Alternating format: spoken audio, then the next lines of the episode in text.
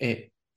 come hai detto e come si sa, la mh, eh, medicina estetica e la chirurgia estetica in ambito femminile è molto diffuso, è sempre stato molto diffuso. In ambito maschile, soprattutto gli interventi magari sul corpo, quanto sono diffusi? Perché magari ancora oggi si, si pensa che l'uomo principalmente agisca tramite allenamento, dieta, eh, al massimo doping, però magari non si pensa che possa agire a livello chirurgico per quanto riguarda sia le adiposità, sia magari ehm, protesi, sculture di vario tipo. Quanto sono diffuse queste cose nel mondo maschile ad oggi? Allora, devo dire che c'è un bias, nel senso che sono meno diffuse a livello maschile, principalmente perché corpo femminile e corpo maschile sono, eh, hanno dei prerequisiti diversi, cioè un corpo maschile per aumentare l'attrattività deve necessariamente eh, avere una certa percentuale di grasso, comunque ridurre il grasso e massimizzare il più possibile quello che è l'ipertrofia, diverso da quello che viene considerato uno standard di bellezza femminile, dove eh, non viene ricercata l'ipertrofia muscolare, ma già il solo fatto di avere una percentuale di grasso corporeo al di sotto di, certo, di certi livelli e distribuito in una certa maniera è sufficiente per, affinché possiamo considerare un corpo femminile attraente o bello. Nel caso del sesso maschile, invece, mettiamola così, è molto più difficile perché oltre a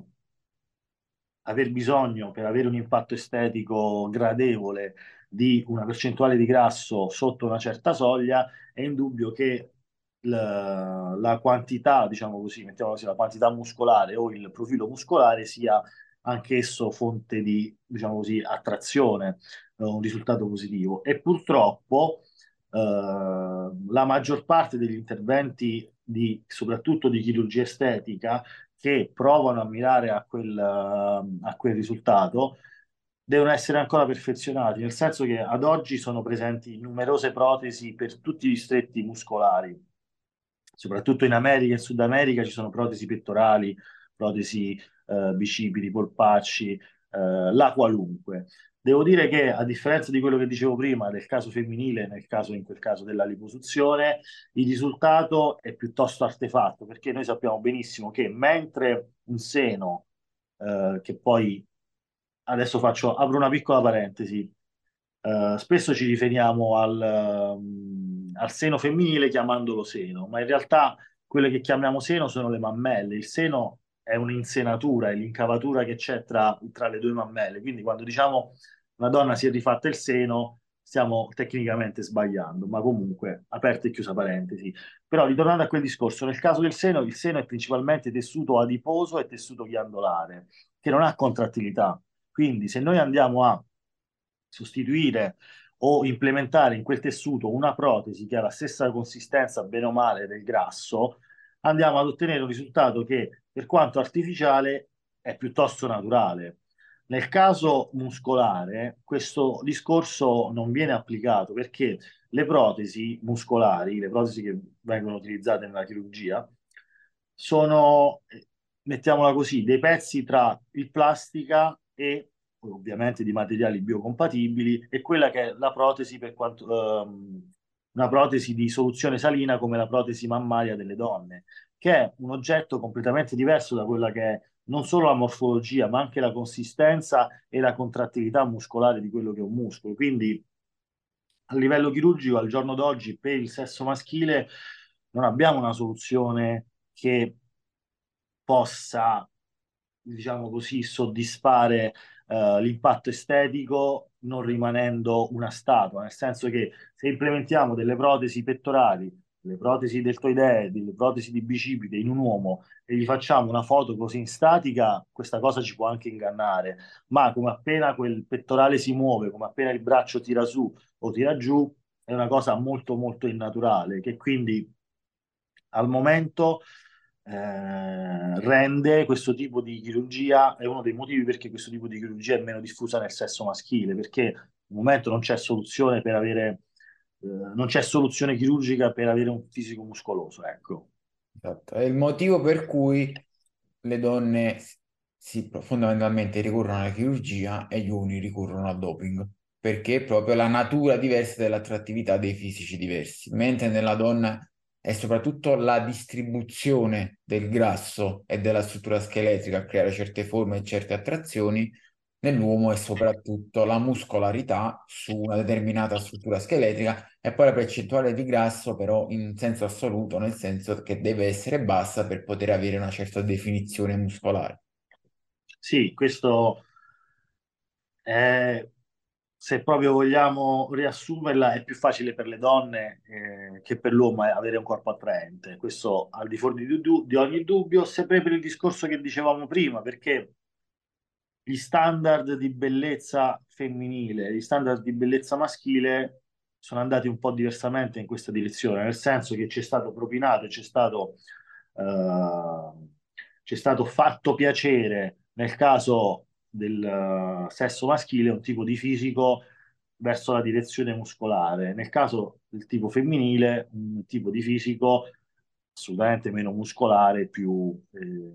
curvilineo, diciamo così. E da qua poi mi viene spontanea una domanda. Quanto dei clienti che vedi, dei, dei pazienti, delle persone che ricorrono a tutto quello che è il mondo dell'enhancement estetico, lo fa per avere più successo a livello di dating, quindi essere più attraenti verso il sesso da cui è attratto, eccetera, e quanto lo fa per piacere a se stessi o comunque piacere in generale in quello che è il canone estetico attuale?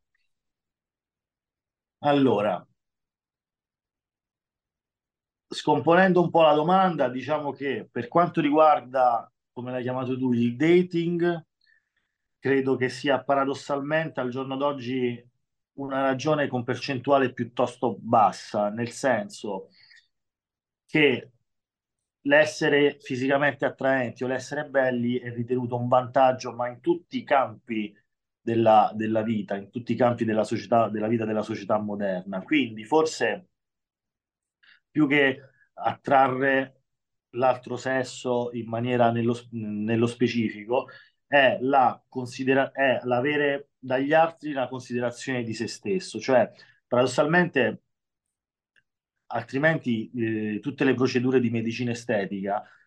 non sarebbero fatti da uomini o da donne sposati o con delle relazioni a lungo termine, perché in quel caso, mettiamola così, già hai avuto successo per quanto riguarda, eh, mettiamola così, l'accoppiamento, il dating, quello che si sia, però è un riconoscimento sociale della propria, diciamo così, del proprio standard di eh, benessere fisico e benessere estetico. E ehm, il punto di vista, mettiamola così, c'è una mh, differenza tra i due sessi, nel senso che questo riconoscimento sociale è molto più forte nel caso, eh, nel caso delle donne, mentre eh, nel caso degli uomini è più la reale oggettiva minimizzazione di un difetto, di un difetto oggettivo. Quello che succede nel discorso che eh, la domanda precedente, cioè abbiamo fatto in passato, cioè difficilmente mi è capitato un uomo che voglia correggere un difetto che non aveva, mentre questo tipo di dismorfismo nelle donne è molto più, molto più presente, anche perché sono molto, secondo me sono molto più bersagliate dalla pubblicità. l'uomo, nel, per quanto riguarda l'immagine moderna, l'uomo deve essere di successo, la donna deve essere bella quello che ci cercano, mettiamola così, di propinare i social e... È un po', io feci una volta proprio dei post e un discorso su questo concetto per il quale l'uomo ha il cosiddetto fardello della prestazione, ovvero deve essere performante a livello sociale, economico, sessuale, di status e quanto fisico, eccetera.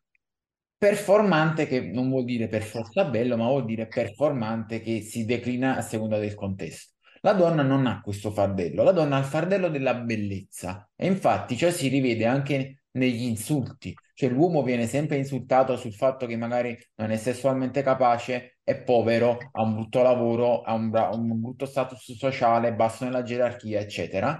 La donna viene insultata su- sul fatto che è brutta o che è promiscua. Questi sono i, i due fattori. Quelli che a volte sono un insulto per la donna sono quasi un fattore positivo per l'uomo cioè una donna che dici tu sei uh, molto promiscua, vai con un sacco di partner, eccetera, per l'uomo è quasi una cosa favorevole. mentre la donna magari dici sei vergine è una cosa super positiva, l'uomo è, è, un, è un'onta. Beh, l'uomo, per esempio, dice: Beh, se un uomo a 30 anni vivi con i genitori, non hai soldi, non hai una carriera, è un'offesa. Per una donna è una cosa che può essere anche normale e che non inficia neanche il suo valore sul dating market. Cioè, un uomo dice: Beh, se una donna è bella, è fedele, non ho alcun problema a una relazione con lei, mi risulta attraente, eccetera, anche se fa la commessa da McDonald's, non, non studia e quant'altro. Invece un uomo magari bello che però a 30 anni non ha una laurea, non ha una carriera, eh, vive con i genitori, eccetera, diventa un problema e non è attraente. Molte donne, anche se è bello, non an- vorrebbero uscire con lui, avere una relazione con lui, perché sono due fardelli completamente diversi e ciò si riflette su tutto quello che è la pubblicità, come viene usato il marketing e anche il, le strade che prendono uomini e donne dal punto di vista di una ricerca estetica e sociale. Sì,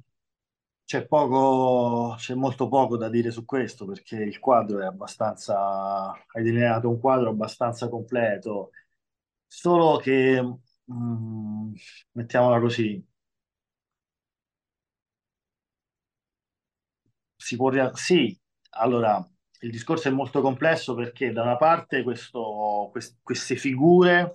ci sono, secondo me, da una parte ci sono propinate dal sistema dei media, da una parte sono un retaggio giusto meno di quello che era la biologia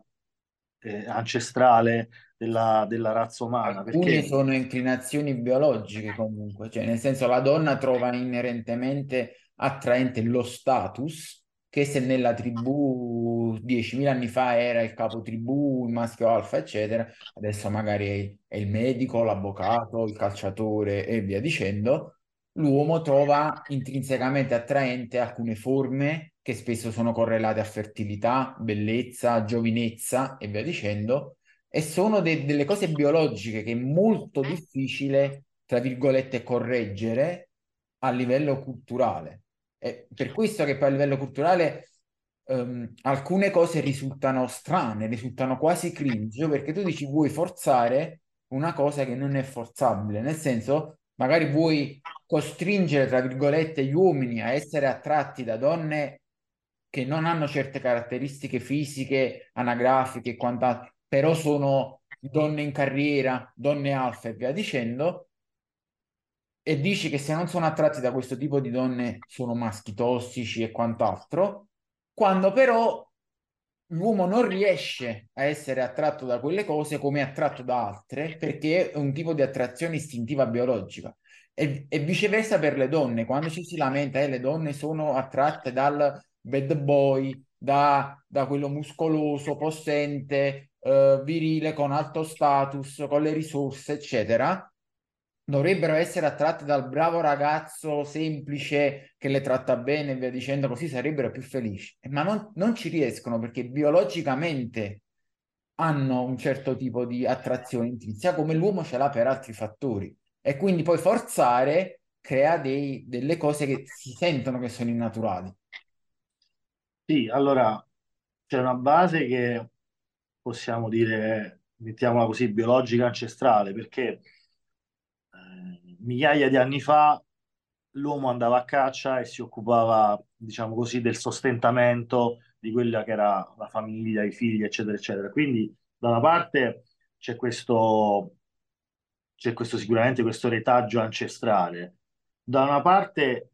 la, la cosa, è, secondo me, è molto più complessa perché ehm, nello sviluppo psicologico di una persona, eh, i fattori concomitanti alla sua educazione sono, sono infiniti. Spesso, ehm, secondo me, pre- prendendo due gemelli omozigoti, ma, ma non secondo me, ci, studi o esempi, prendendo due gemelli omozigoti che geneticamente, per quello che sappiamo, hanno lo stesso DNA e quindi partono dalla stessa base, mettendoli in due contesti diversi, si svilupperanno due persone totalmente diverse. Quindi diciamo così che la genetica, nel caso soprattutto del comportamento sociale, la genetica e quella che è il retaggio ancestrale, secondo me sono solo dei semi che poi possono sbocciare veramente in qualsiasi maniera, nel senso ehm, oggi la socialità la fa più il contatto con le altre persone, dico la scuola per dire quello, il tempo in cui, eh, il posto in cui passiamo più tempo, eh, la medialità, i social, quello che ci propone la TV, che, ta- che tutto il resto, perché qualsiasi genetica, almeno nel caso del tipo, se parliamo di questo discorso psicologico, può essere portata o meno a certi punti. Eh, prima, essenzialmente, l'educazione di una persona la fa l'ambiente esterno, l'ambiente esterno che negli anni è stato modificato perché vent'anni fa l'ambiente esterno era la tua famiglia e un pochino la scuola. Adesso il tempo che passano i figli con la famiglia è sempre più ridotto, il tempo che passano a scuola è sempre maggiore, ma anche il tempo che passano, diciamo, al di fuori della scuola. Quindi il retaggio culturale, il retaggio biologico, secondo me è venuto meno, viene meno perché a livello quantitativo, eh, quando un ragazzo, un giovane, prepubere, eh, passa 10 ore in un altro ambiente che è la scuola perché magari c'ha il tempo pieno, quando i genitori li vedono solo la sera perché entrambi lavorano, perché si sono creati queste dinamiche, eccetera, eccetera, è un po' brutto da dire, quasi non è più tuo figlio perché l'ha cresciuto, non l'hai cresciuto più tu, quindi l'input che gli potevi dare tu, per quanto geneticamente ci sia, è stato sprecato. Sì, E questo scusami, scusami, questo è anche un po', mettiamola così, colpa del, del tipo di società in cui ci hanno portato a vivere, nel senso che se una volta per qualche motivo bastava che uno solo dei due genitori lavorasse per mantenere una famiglia affinché poi uno dei due genitori, spesso in passato era la madre, stava tutto il tempo a casa a occuparsi dell'educazione del proprio figlio, adesso non c'è più questo concetto perché siamo costretti per ragioni economiche, quello che sia, ad avere entrambi i genitori, nella maggior parte dei casi, che lavorano, perché altrimenti difficilmente riescono eh, a mandare avanti una famiglia. E quindi questa, mettiamola così, questa rivoluzione industriale, anche se è successo molto più tardi, ha fatto perdere questo tipo di educazione, secondo me. Sì, eh, concordo col discorso, eh, c'è da dire che la genetica, a me piace sempre citare Sapolsky su questo, è un, um, diciamo, un incipit potenziale che poi può svilupparsi più o meno a seconda dell'ambiente. Sapolsky dice sempre non chiederti cosa fa un gene in assoluto, ma chiediti cosa può fare un pool di geni in un determinato contesto, in un determinato ambiente. Certo, se tu dentro di te, per la tua genetica, non hai proprio una inclinazione, non hai proprio una, una capacità, nessun ambiente te la farà sviluppare. Però se la hai, può essere sviluppata più o meno in maniera preponderante a seconda dell'ambiente. Questo è vero per, nel senso che ognuno di noi nasce con delle inclinazioni, dei gusti anche estetici, anche di attrazione sessuale definiti, che può più o meno accentuare a seconda del, del contesto. Ovviamente non può cambiare assolutamente, completamente, perché altrimenti um, si vedrebbero cose impossibili, come per esempio poter cambiare da quale sesso sei attratto, da quale tipologia di persona sei completamente attratta, che è impossibile. Però sicuramente modula e ci ricolleghiamo al discorso che abbiamo fatto prima, che molti dei gusti, soprattutto gusti estetici attuali, sono indotti dall'iperesposizione a determinati modelli e addirittura ci sono degli studi su come i contenuti erotici online abbiano, um, in chi ne fa abuso, cambiato i gusti, i kink veri e propri delle persone, che magari si installano tramite il consumo di questi contenuti dei kink e delle, dei fetici, delle attrazioni verso cose che normalmente se non avessero mai con- consumato quei contenuti non avrebbero avuto. Sì, anche se questo è diciamo così, io come faccio a sapere se qualcosa mi piace se non ne sono prima a conoscenza della sua esistenza? Quindi è una domanda senza risposta, nel senso che è ovvio che qualcuno mi deve proporre, mi deve far vedere qualcosa affinché io possa farmi un giudizio di quella cosa. E quello, diciamo così, è, mm, e quello è fuori di dubbio, nel senso che eh, qualsiasi pratica, se io non ne sono a conoscenza, non pot- difficilmente eh, mi verrà lo schiribizzo di inventarmi qualcosa. Al giorno d'oggi non si inventa più niente, ma in tutti i campi. Quindi se io non conosco, mh, se io non conosco qualcosa, non me ne posso fare un giudizio. Poi c'è però l'estremizzazione opposta di questo, che quando quel qualcosa è ripro- riproposto in maniera eccessiva, allora lì l'ambiente, secondo me, crea parecchio. E quindi, ma d'altronde è un po' il discorso che si fa con l'influenzabilità delle persone sui social, sui media, a livello politico. È ovvio che eh, bombardando, spesso si dice che una bugia, se la ripeti un milione di volte, è sempre una bugia. Però mm, diventa una verità ripetuta abbastanza spesso. Però una bugia, se la ripeti un milione di volte a un milione di persone, poi qualcuno, qualcuno non la crederà più una bugia. Che poi è anche la base della propaganda, del ripetere ossessivamente sempre le stesse cose fin quando non diventano di così eh, abitudine, così familiari che diventano vere. Sì, eh, propaganda, giusto. Mm, e parlando, ritornando a parlare di medicina estetica, ormai ad oggi qual è l'età media che tu vedi per cui le persone, alla quale le persone si avvicinano a tutto ciò che è medicina estetica? Allora, ci sono due grosse categorie per quanto riguarda la medicina estetica, al di là dei generi o dei sessi. Ci sono le persone che intraprendono un percorso di medicina estetica eh, per modificare alcuni tratti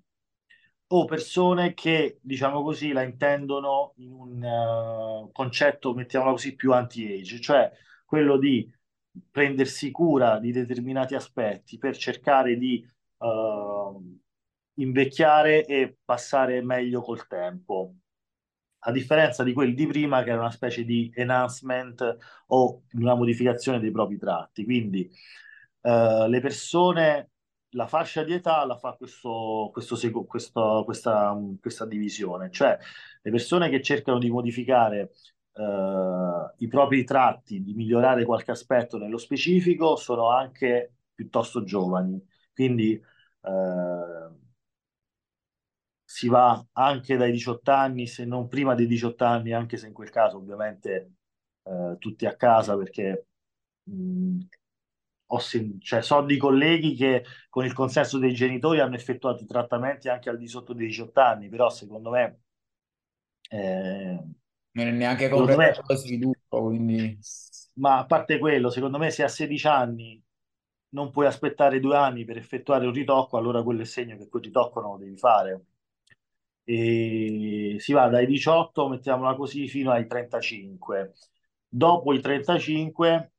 viene meno il voler modificare dei propri tratti, dei propri aspetti e viene più quel secondo aspetto di voler un attimo rallentare l'invecchiamento, accompagnarlo in una maniera, mettiamola così, più decorosa. Quindi sono queste due. Infatti, nella prima fascia sono, parlo per lo più di sesso femminile, sono richiestissimi l'intervento di filler alle labbra o di no filler nella seconda fascia, sopra i 35 anni, eh, il Botox, per dire, mh, mm, fa, fa da padrone. E parlando di anti-aging, sia maschile che femminile, quali sono le pratiche più diffuse e che tipo di efficacia e sicurezza hanno?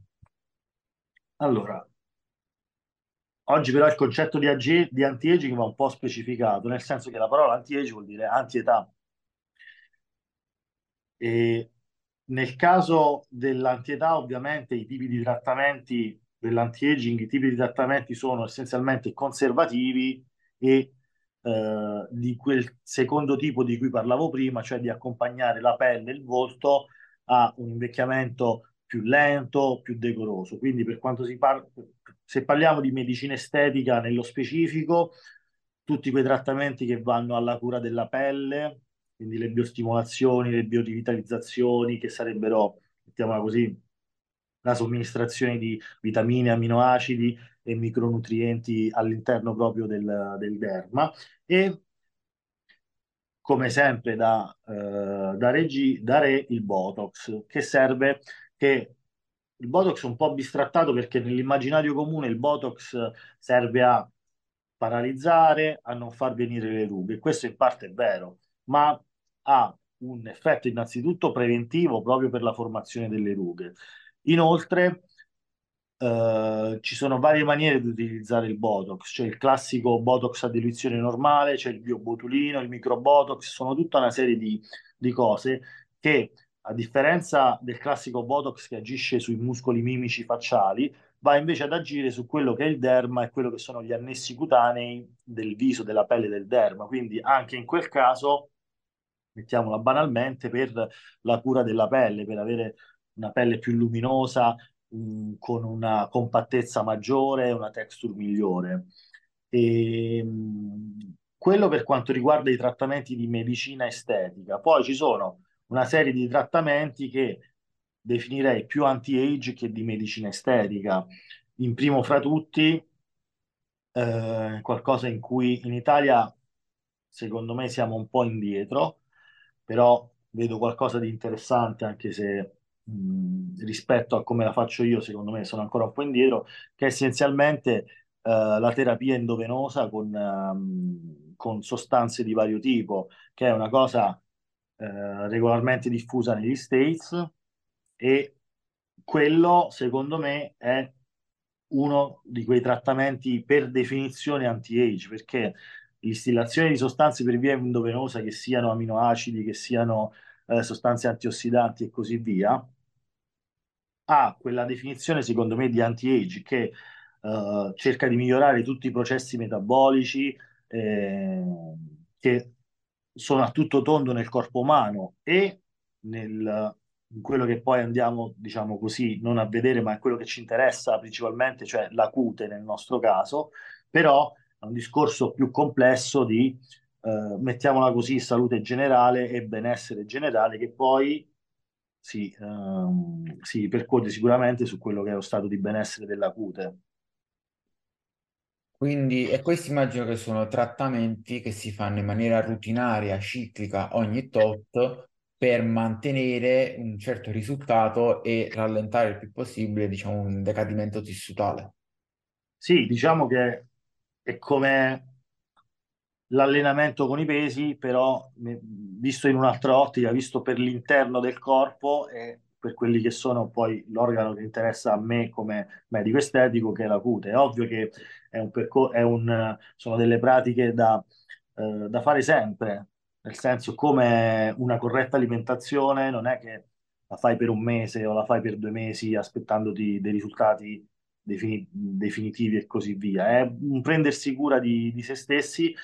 più a 360 gradi che non, non solo per un risultato estetico. E queste pratiche hanno qualche fattore di rischio o è solo, diciamo, il tempo, il costo, il- l'investimento da fare? No, diciamo che al netto dell'indicazione, cioè ehm, persone con particolari patologie o intolleranze o allergie ad alcuni componenti,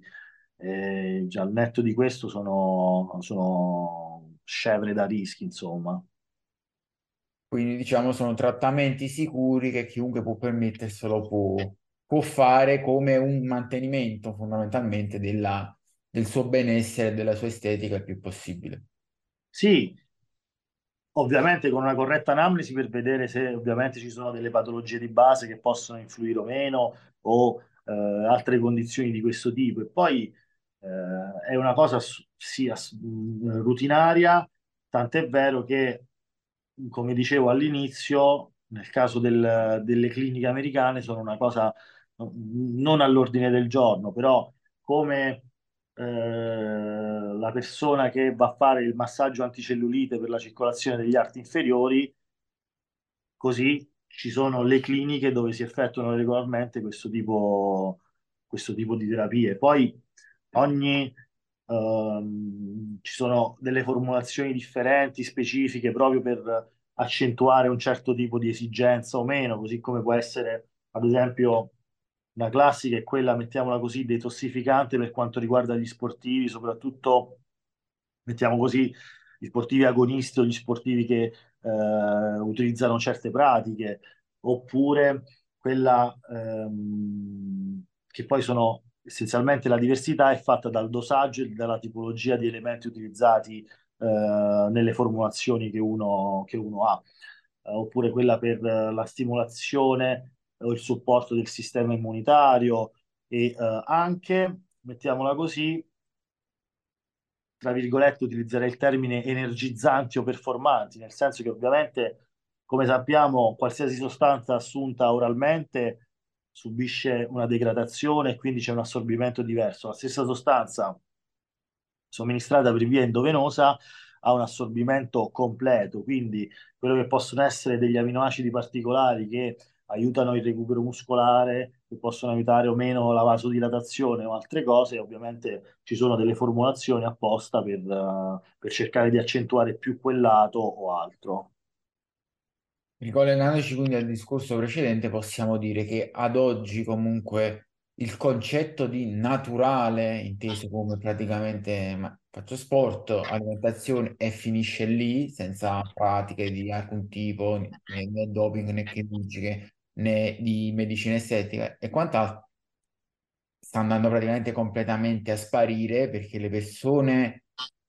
quantomeno note, tra virgolette, minimamente note, che sono 100% naturali da questo punto di vista, sono prossime allo zero.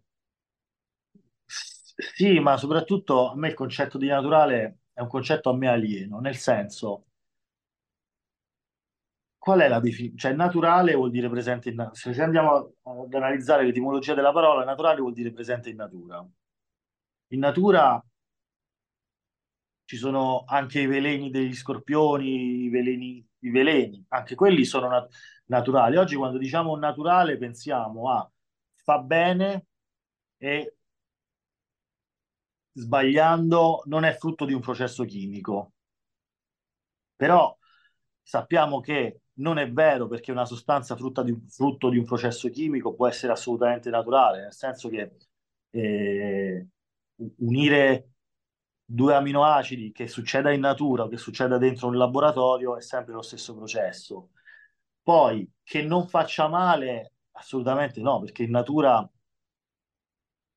sono presenti veleni appunto o sostanze o cose che non sono eh, che sono naturali ma appunto sono assolutamente dannosi quindi lo stesso concetto di naturale secondo me è anche un concetto un po' inculcato soprattutto in questo periodo della di sostenibilità, eh, eh, biosostenibilità ed ecosostenibilità dai media, perché se proprio vogliamo esasperarlo, a questo punto anche allenarsi non è naturale, perché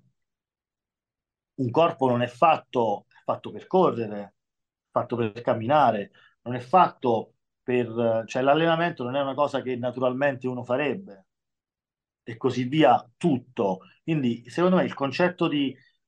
di naturale è un po' un'estremizzazione che, che ci hanno, ci hanno propinato e che non ha più senso. Poi,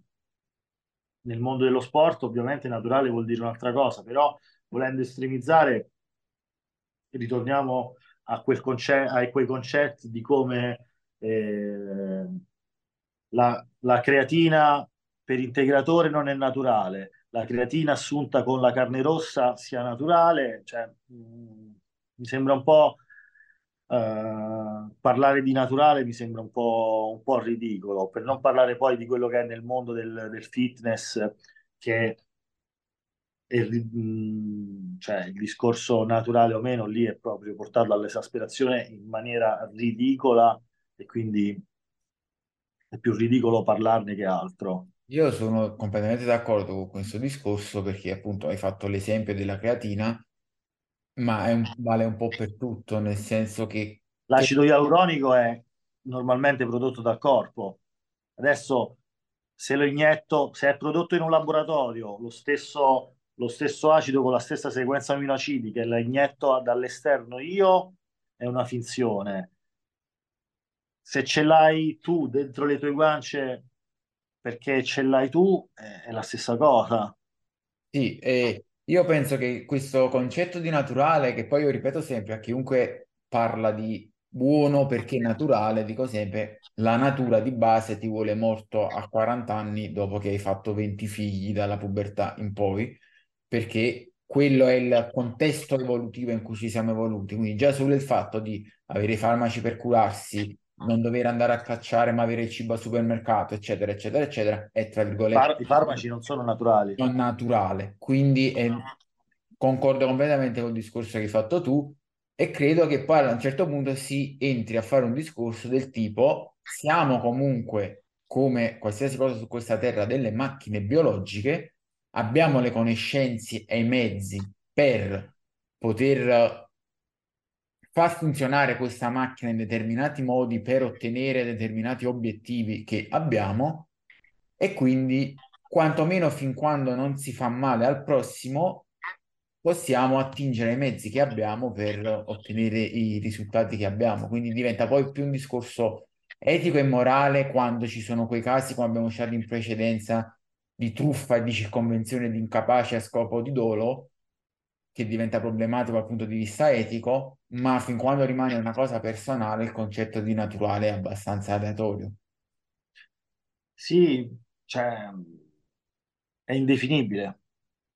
È un, è un discorso più da fare di costi-benefici personali che non altro, che non naturale a livello etico, perché qualsiasi cosa, anche l'utilizzo di PEDS, magari se uno dice è una scelta che faccio io personale, mi prendo dei rischi perché voglio ottenere dei risultati, non faccio male a nessuno e quindi è, è una cosa mia. Non... Io credo che un certo stigma in generale che sia per i farmaci PEZ, la chirurgia estetica e altre pratiche, nasca dal fatto che ci sia quasi una sensazione di essere un, un fake alfa, per esempio, dal punto di vista degli uomini, di aver citato, di aver imbrogliato perché tu hai raggiunto un certo livello non solo con la tua pura genetica, la tua pura essenza che sei nato così, ma perché hai fatto certe cose, hai utilizzato certe cose e quant'altro. Quindi c'è questo stigma perché è come se fosse un imbroglio sulla tua vera natura. Alcune persone la leggono così. Però mh, qualsiasi cosa che noi facciamo cerca di spostarci da quella che è la nostra natura, cioè estre- sempre estremizzando questo concetto, eh, sarebbe come dire che due persone eh, con, un- con una percentuale, mettiamola così, una percentuale di massa grassa diversa, uno recrimini all'altro che la sua percentuale di massa grassa è, do- in estremis è dovuta al fatto che lui segue una dieta a riso e pollo, perché quello è un artificio. Cioè, è ovvio che per ottenere un risultato devi fare qualcosa. Non, non si scampa da questo. Ripeto, anche l'allenamento in questo caso uno potrebbe dire eh, tu hai ottenuto un risultato migliore di me semplicemente perché ti alleni più di me, mentre io sono ehm, geneticamente più portato di te perché se mi allenassi quanto te sare- diventerei come te. Però qualsiasi cosa, qualsiasi azione ci sposta da, dal, dal, dalla sedentarietà inteso come la, la stasi, è ovvio che è una cosa, eh, anche lavarsi è ovvio, cioè, mh, anche lavarsi la propria igiene, è ovvio che ti sposta rispetto a uno stato, rispetto ad un altro. E uno non può dire che se io eh, curo la mia igiene personale sto imbrogliando rispetto a un altro che non la cura quanto me. Sì, poi è un discorso che si può applicare a tutto. Io ho sempre notato che qualsiasi cosa riguarda l'estetica diventa un nervo scoperto perché probabilmente c'è un forte discorso di vorrei ma non posso e o non ho il coraggio di che fanno molte persone. Succede anche magari quando si parla di genetica. Tutti accettano che magari nel calcio c'è il talento, che Messi è nato Messi e Ronaldo è nato Ronaldo. Nel fitness magari non si accetta che un determinato atleta è nato così e che facendo quello che ha fatto ha ottenuto certi risultati perché ha una certa genetica e si vuole dire no, ma quello dipende dall'impegno, con l'impegno tutti vogliono arrivarci perché c'è un rifiuto intrinseco magari a dire no, ma magari io non potrò mai arrivare a perché non ho la genetica, perché per l'estetica è troppo importante, mentre se uno dice vabbè magari non potrò mai arrivare a giocare in Serie A, tra virgolette è un costo più sostenibile a livello psicologico. Eh, diciamo che dipende, mettiamola così, quale mondo, quale mondo vedi. Il mondo, diciamo così, dello sport, è, in questo caso escludo il bodybuilding, il fitness, il mondo dello sport è molto meritocratico, nel senso che eh, tralasciamo un attimo la situazione PEDS e altro, però tra due corridori, chi fa il tempo più... è facile capire chi è, facile capire chi è più bravo, cioè quello che fa il tempo più basso. Lo stesso vale per uh, molti, per la maggior parte degli sport agonistici. Chi è il miglior nuotatore tra i due? Quello che in una gara fa il tempo più basso. Chi è il miglior sollevatore di pesi tra i due? Quello che solleva di più ci sono degli ambienti in cui non è così netta la separazione tra chi è bravo e chi no. Ed è lì che si crea, secondo me, il disguido, cioè o l'invidia, perché lì c'è spazio per, tra virgolette, chiamiamola così, imbrogliare, fare delle scorciatoie o altro. Cioè, quando, ripeto, se siamo due atleti, due corridori, e io ho un tempo sui 100 metri più basso del tuo, non mi potrai mai dire che io sono meno veloce di te. Quindi non sono attaccabile da quel punto di vista. Mentre se parliamo in altri ambienti, come ad esempio il cinema, lì non c'è una prestazione oggettiva. O la bellezza, lì non c'è una prestazione oggettiva, quindi lì nell'incertezza si può annidare quella che sia l'invidia, quella che sia il malpensiero o altro, perché tra due, tra due corridori, amen, il più veloce è il più veloce, non posso mettere bocca, ma tra un attore e un altro, che non c'è una prestazione oggettiva, posso dire quello è stato preso dal regista perché è raccomandato? Sì, perché in quel caso non c'è una prestazione oggettiva che me lo attesta. Tra la bellezza, eh, una donna o un uomo che eh, hanno sposato un'altra donna, un altro uomo, questo, quell'altro. Siccome la bellezza non è oggettiva, non posso dire sì, eh, dico una cavolata, quella, quella, quella, ha sposato il principe di Eritrea perché eh, è più bella di quell'altro. Non lo posso dire perché non c'è, non, non c'è un riscontro oggettivo in questo. E quando non c'è un riscontro oggettivo, è lì che si crea, che si crea la questione, secondo me perché eh, dove ci sono delle, dei fatti oggettivi, dei fatti incontestabili, delle quantità misurabili, allora si parla di altro. Ad esempio, facilmente nel discorso dell'atletica, nel discorso dell'atletica non si, non si sono mai fatte le polemiche, ad esempio, me la metto così, del calcio, perché in atletica se una staffetta 4% arrivano prima gli americani e secondi i giamaicani, non c'è molto da dire. Non, non, non c'è molto da dire, è una cosa oggettiva. Se tra due squadre di calcio vince una perché l'arbitro non ha dato quello o quell'altro, o la prestazione è stata così, o hanno giocato due giorni prima, non è una cosa molto molto oggettiva e quindi ferma e chiara. Ed è lì che si, c'è la discussione ci sono più margini di, di il bodybuilding, il bodybuilding al netto dei pezzi non è, una co- non è il powerlifting quello ha sollevato mezzo chilo più di te ha vinto rispetto a te il bodybuilding e lo vediamo, l'abbiamo visto adesso con, l'ultimo Olimpia, non è una cosa, vince una cosa che si guarda con gli occhi, non una cosa che si misura, perché se fosse una cosa che si misura, misureremmo la circonferenza dei bicipiti del primo, del secondo, del terzo, del quarto e del quinto e giudiche. Per questo si creano le discussioni all'Olimpia, ma non si creano mai discussioni al campionato di powerlifting. È ovvio, ci sono molti più elementi criticabili e che uno, uno può inserire soggettivi per mettere in discussione qualcosa, quello è sempre quello il contesto. Ricollegandoci a tutto il discorso del profilo psicologico, alla fine ti voglio chiedere di tutte le persone che attingono a medicina estetica e quant'altro, quante poi sono soddisfatte e quante invece entrano in un loop di dismorfismo o comunque di non essere mai contente, voler sempre qualcosa in più, non accettare mai il risultato. Allora, diciamo che in linea di massima la soddisfazione c'è sempre, ma questo perché inizialmente viene fatto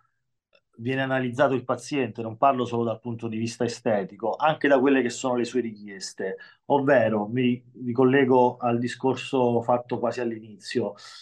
Um, prima di effettuare un certo trattamento, ovviamente si parla con la paziente, si fanno delle foto del prima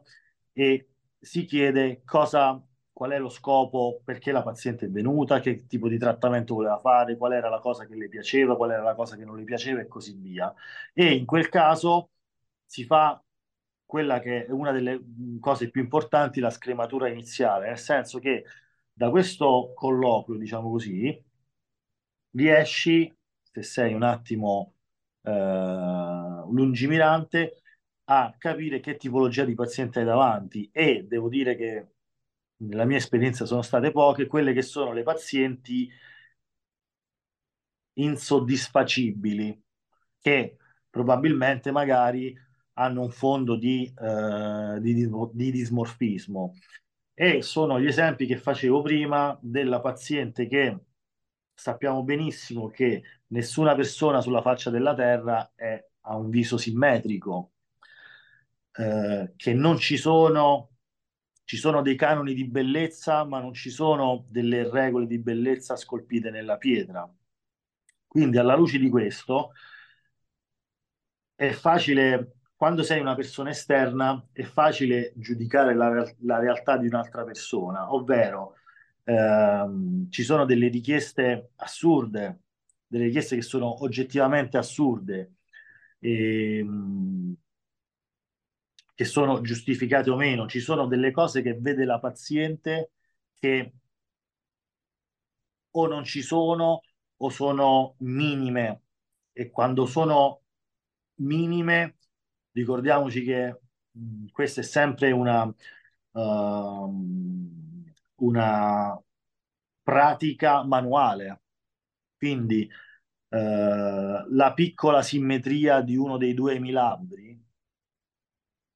alla paziente si dice subito che non esiste la simmetria perfetta e se qualcuno ti assicura di poter fare un lavoro che siano le labbra, che siano gli zii, che sia qualsiasi cosa perfettamente simmetriche, ti sta prendendo in giro, perché non esiste in natura la simmetria del viso umano, quindi figuriamoci. E poi ci sono le richieste che sono oggettivamente improponibili, nel senso poi c'è anche qualcosa di misurabile, è come dire, mi riferisco sempre alle questioni di misurabili, come dire la, la persona che pesa 30 kg e si vede grassa, allora non c'è bisogno di una particolare uh, skill psicologica per capire che in quel caso c'è un altro tipo di, di problematica di fondo, così come quando la paziente cerca di farti notare che ha appunto una piccola simmetria da una parte, che ha eh, una piega della pelle da una parte e cose di questo tipo, sono dei campanelli d'allarme perché, eh, perché quella paziente non potrai mai soddisfarla al 100%, perché è fisicamente impossibile rendere due porzioni del viso simmetriche, anche se stiamo parlando solo di ehm, solo di, di, di labbra che sono una porzione piccola del viso, di occhi e così via. E quindi le uniche pazienti che possono trovarsi insoddisfatte sono quelle, però sono di solito pazienti che al primo colloquio eh, intercetti e una volta messe in chiaro certe cose mh, non è detto nemmeno che facciano eventuale trattamento o meno. In generale, per curiosità, tra uomini e donne, hai notato par- una particolare diversità sul profilo psicologico? Cioè le donne si presentano più con un certo profilo psicologico rispetto agli uomini, hanno un grado magari di ehm, soddisfazione maggiore o minore, ossessività verso alcune piccole cose maggiori o minore? Sì, assolutamente sì. Questo credo sia dovuto alla basilare importanza che si dà all'aspetto estetico che nei due sessi è un po' diversa. Nel senso, eh, le donne si analizzano molto di più, si analizzano, mi piacerebbe dire, al microscopio, mentre nel caso dell'uomo guarda più il contesto generale, cioè mh, le, le, donne sono molto, molto, cioè sono fin troppo attente al dettaglio e quindi eh, anche molto più schematiche, nel senso che analizzano quasi il viso come se fosse a distretti corporei, le labbra così, il naso così, eh, gli occhi così e così via. Nel, in, in, genere gli uomini hanno una visione più, al, più generica e quindi anche in questo cercano, ehm, cercano diciamo così, di, di avere una visione più complessa e quindi più complessa nel senso più complessiva e quindi di effettuare dei trattamenti che abbiano una, un impatto complessivo, non, non un difetto, mettiamola così, eh, generico o semplice, mentre nel caso della donna è molto più schematica, molto più minuziosa e anche un po', un po più ossessiva. In generale, se dovessi dare un consiglio a chi sta pensando di fare un intervento di chirurgia estetica, di medicina estetica, di avvicinarsi a questo mondo, cosa diresti? Come magari um, messaggio iniziale, messa in guardia, iter, qualsiasi cosa possa chiarire bene le idee a questa persona? Allora, probabilmente due cose. La prima è che, mh, allora, per quanto riguarda la chirurgia, si sta andando sempre più verso l'iperspecializzazione, cioè mentre in passato, vent'anni fa, c'era il chirurgo plastico e lì potevi fare il seno, la mastoplastica, potevi fare la rinoplastica, potevi fare il lifting, potevi fare la liposuzione, eccetera, eccetera. Al giorno d'oggi si va verso l'iperspecializzazione. Io ho colleghi bravissimi, cioè in, probabilmente i migliori in Italia a fare quella cosa, il migliore in Italia a fare quell'altra cosa e fanno solo quello. Nel senso non è nemmeno una rinuncia perché eh, prendiamo la rinoplastica, sen- una volta che sei diventato il migliore in Italia a fare la rinoplastica, non ti interessa fare la mastoplastica additiva,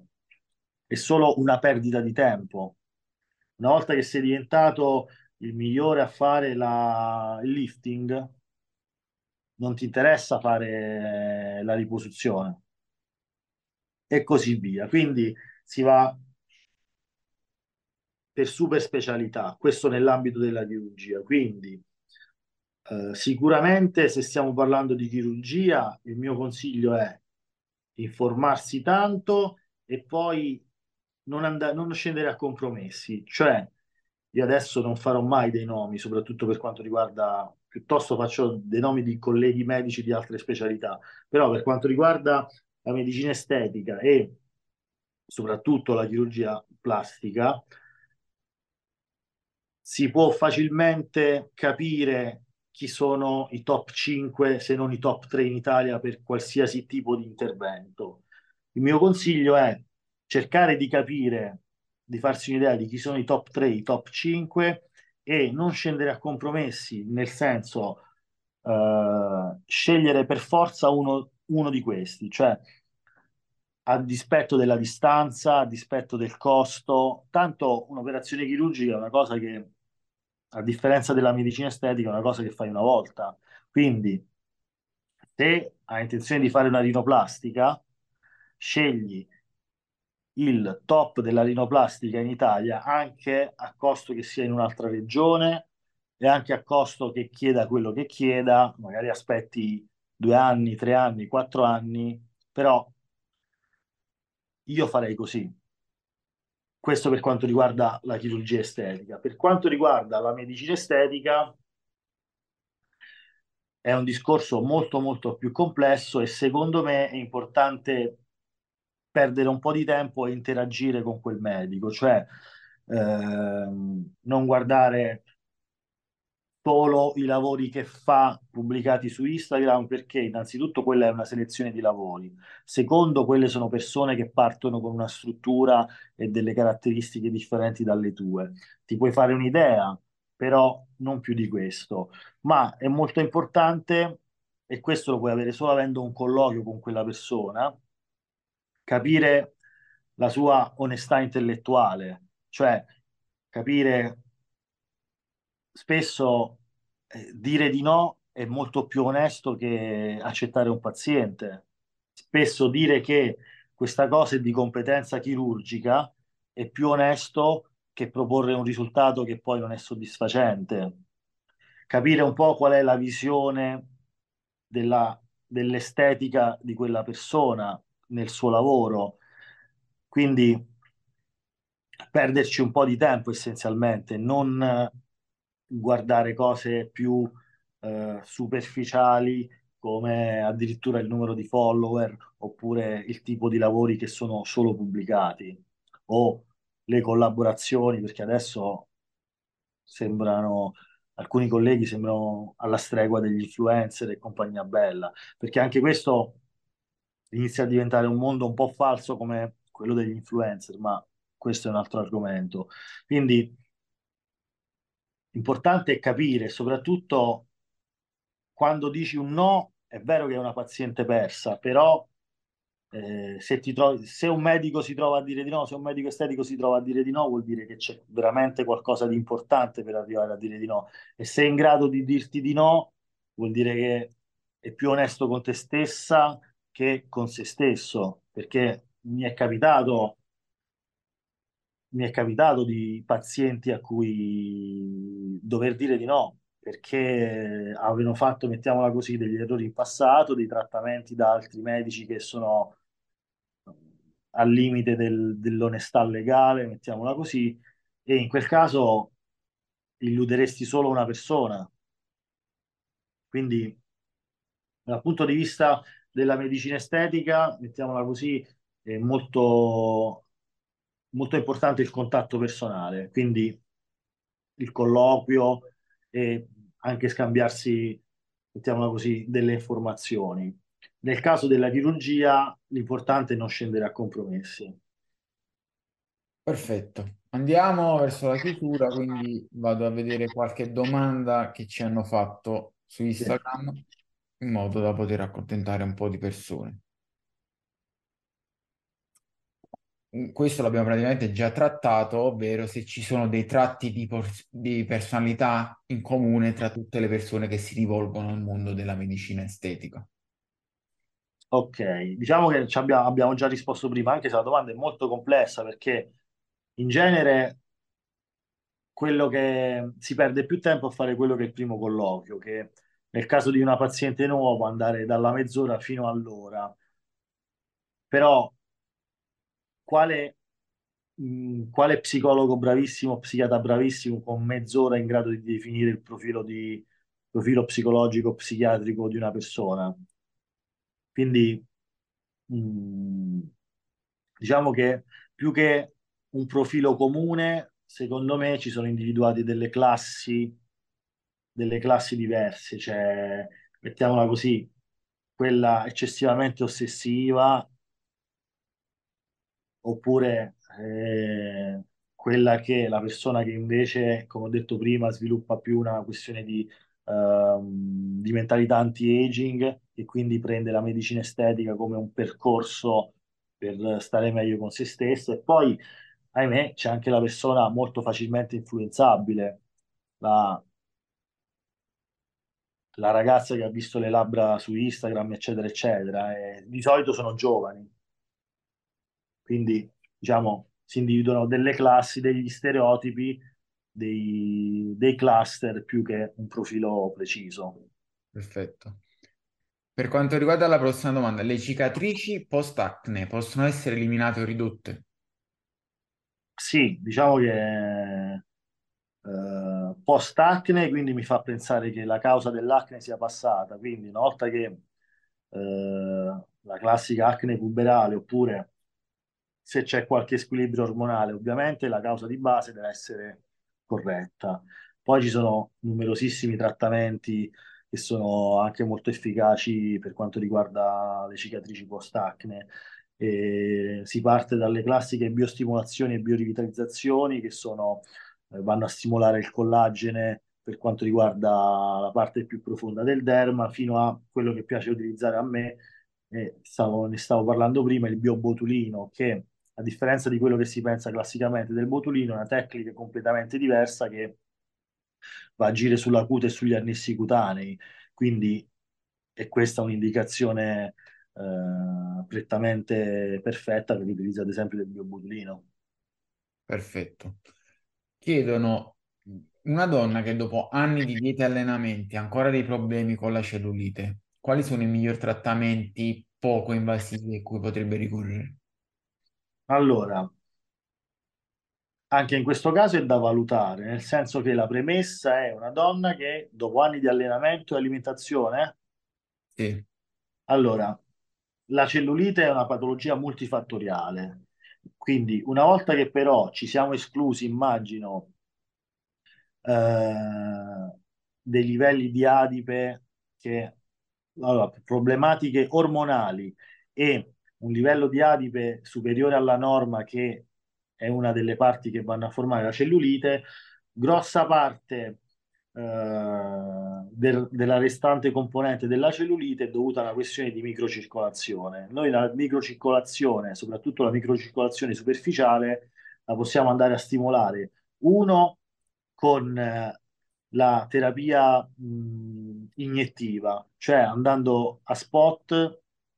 a eh, somministrare un cocktail di sostanze che riattivano la circolazione più superficiale, oppure con la carbossiterapia che fa lo stesso effetto, cioè la somministrazione di CO2 per via per insufflazione nel distretto riattiva il microcircolo, il microcircolo più esterno, il microcircolo della cute, che diciamo che va tutto valutato, eh, perché stiamo parlando con eh, una domanda non generica, ma con non tutti gli elementi di cui abbiamo bisogno. Però, ripeto, una volta che abbiamo tolto la componente ormonale e la componente atletica mi sembra che sia ben rappresentata,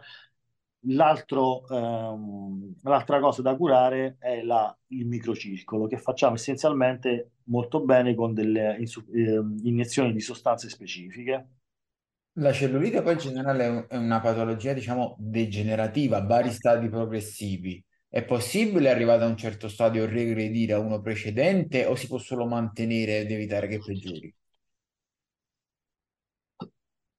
Sicuramente, allora, regredire è possibile, dipende da tutto il contesto, però. Sicuramente regredire è possibile perché, come ho detto prima, le componenti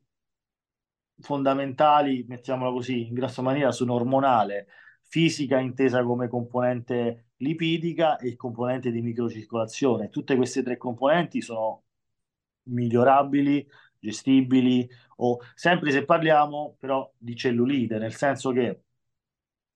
eh, a volte viene scambiata per cellulite quella che in realtà è una lassità,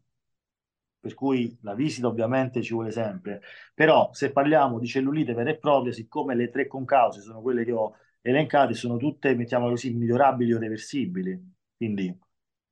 assolutamente sì. Perfetto.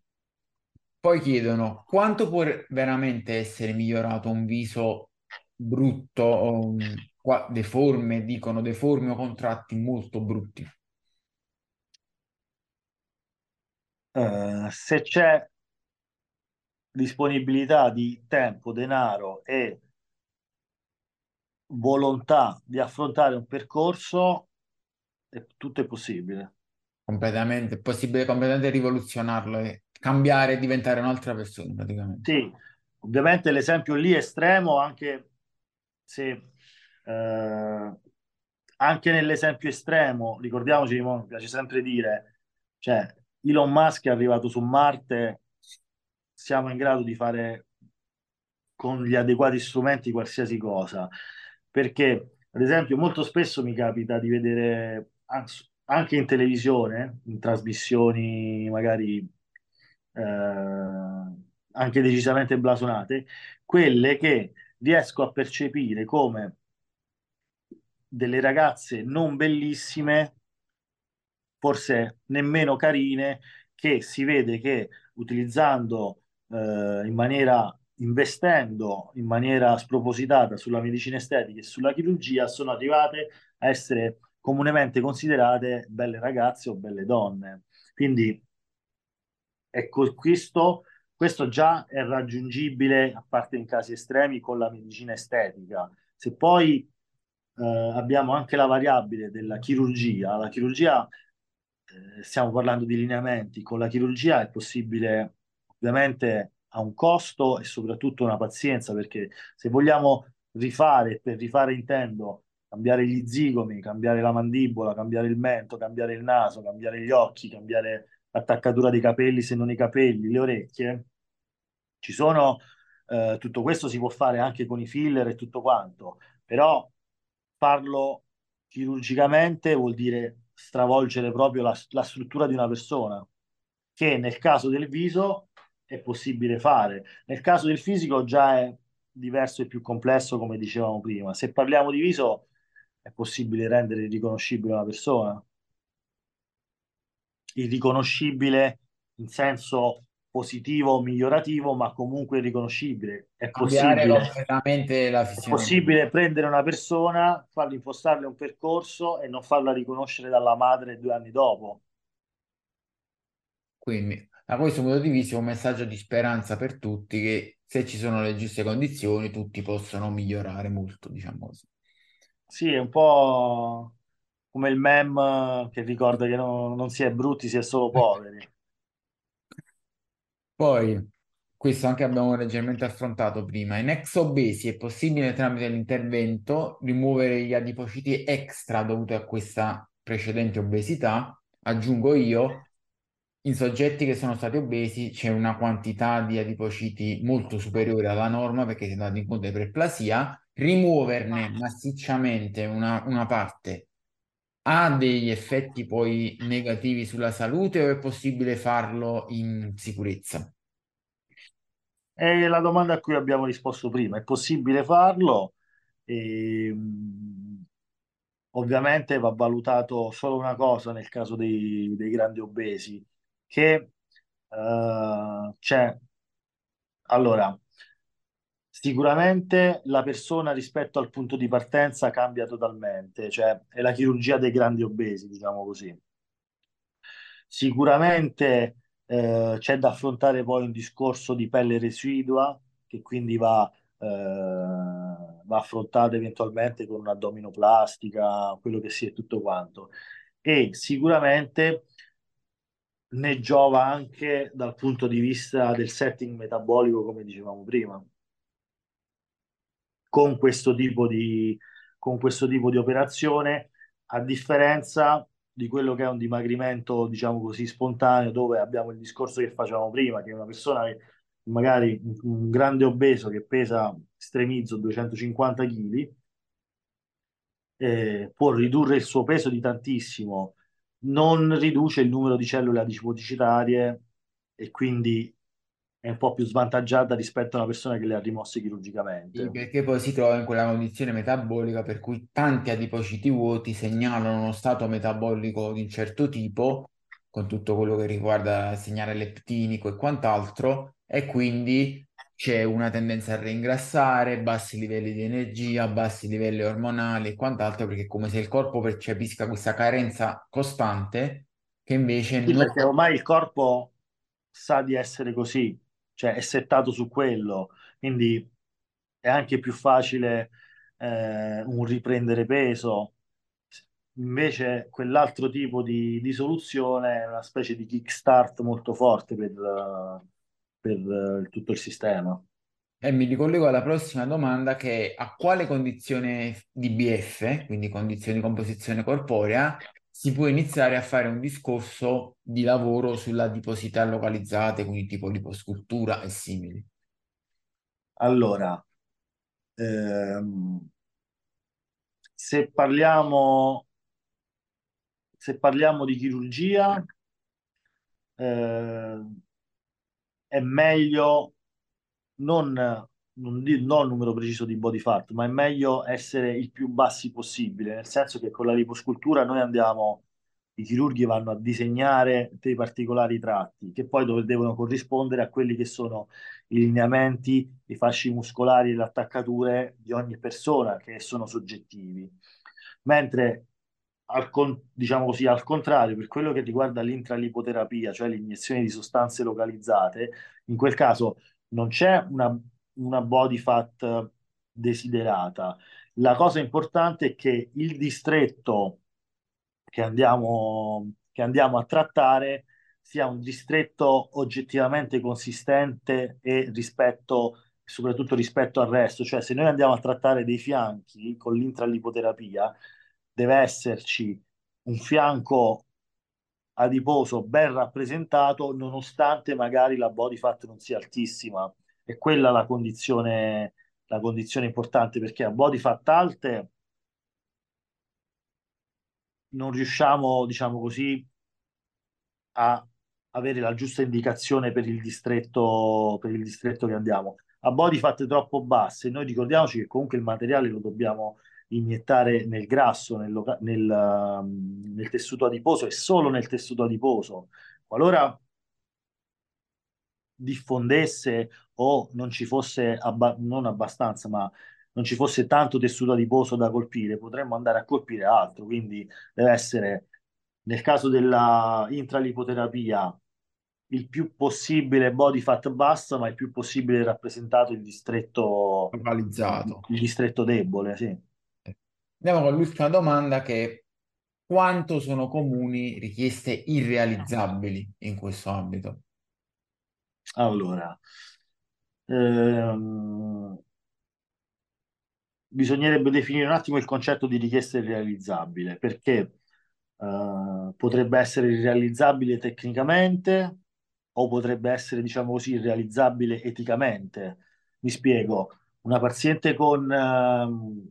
delle labbra molto sottili, delle labbra molto sottili sono difficili da trattare se non impossibili, nel senso che quando il labbro è molto sottile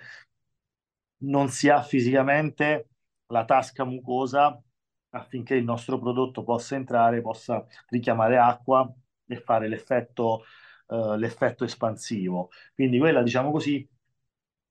è una controindicazione tecnica. Poi c'è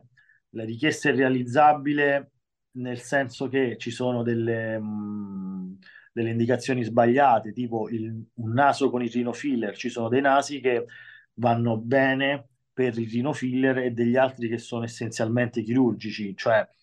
uh, il naso perfetto, diciamo così, perfetto per un rinofiller non chirurgico che non è chirurgico è un naso con un po' di gobba accentuata e magari una punta ten- un po' tendente verso il basso, quando si sorride tendendo verso il basso. Quando invece un naso è molto proiettato in avanti, quando la punta va molto in giù anche in sta- solo in statica, quando è molto largo, le indicazioni sono più chirurgiche che per il filler. È ovvio che va valutato sempre di persona, però in questo caso eh, sarebbe onesto col paziente dire che per ottenere un certo tipo di risultato non è realizzabile solo con un trattamento, diciamo così, minimamente invasivo come il filler. E poi ci sono le richieste non tecnicamente realizzabili, ma eticamente realizzabili, come quelle che dicevo prima di una perfetta simmetria tra una parte e un'altra, oppure eh, in pazienti o quello magari un po' più soggettivo, i pazienti oggettivamente già innaturali, con delle labbra già palesemente rifatte, gonfie, intrise di materiale che chiedono un ulteriore aumento volumetrico e, e così via. Perfetto, quindi siamo in chiusura. Ti chiedo se prima di tutto se vuoi lasciare in generale un messaggio tuo, un- un'idea, qualcosa a tutti gli ascoltatori. E, allora, per quanto riguarda questo campo, abbiate pazienza, informatevi e, e discutetene tanto, perché... ehm, ah, un'altra cosa che volevo dire,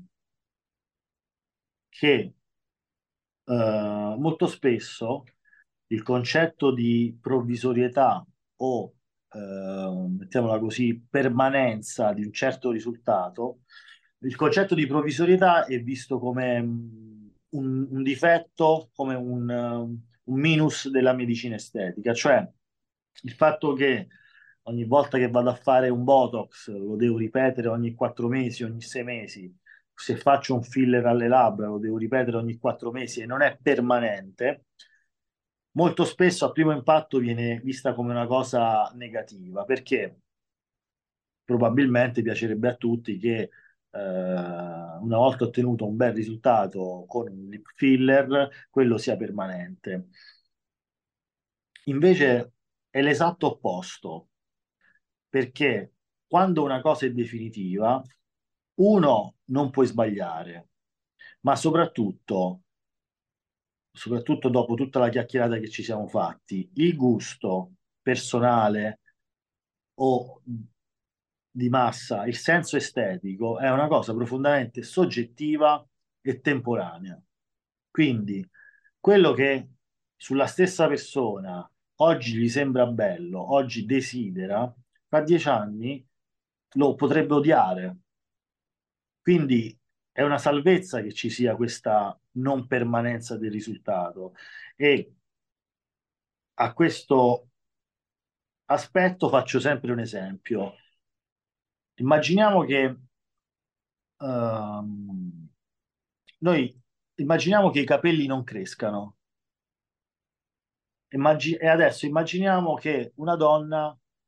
eh, una volta fatta un'acconciatura rimane con quell'acconciatura perché i capelli non crescono più. E adesso immaginiamo una donna oggi che abbia la stessa acconciatura di 15 anni fa. Sarebbe disperata. Quindi in quel caso questa è la prova che il fatto che una cosa sia non permanente ma provvisoria è una salvezza perché il principio di base è che il gusto estetico e l'estetica sono cose molto volatili, soggettive e temporanee. Quindi bene che siano provvisorie.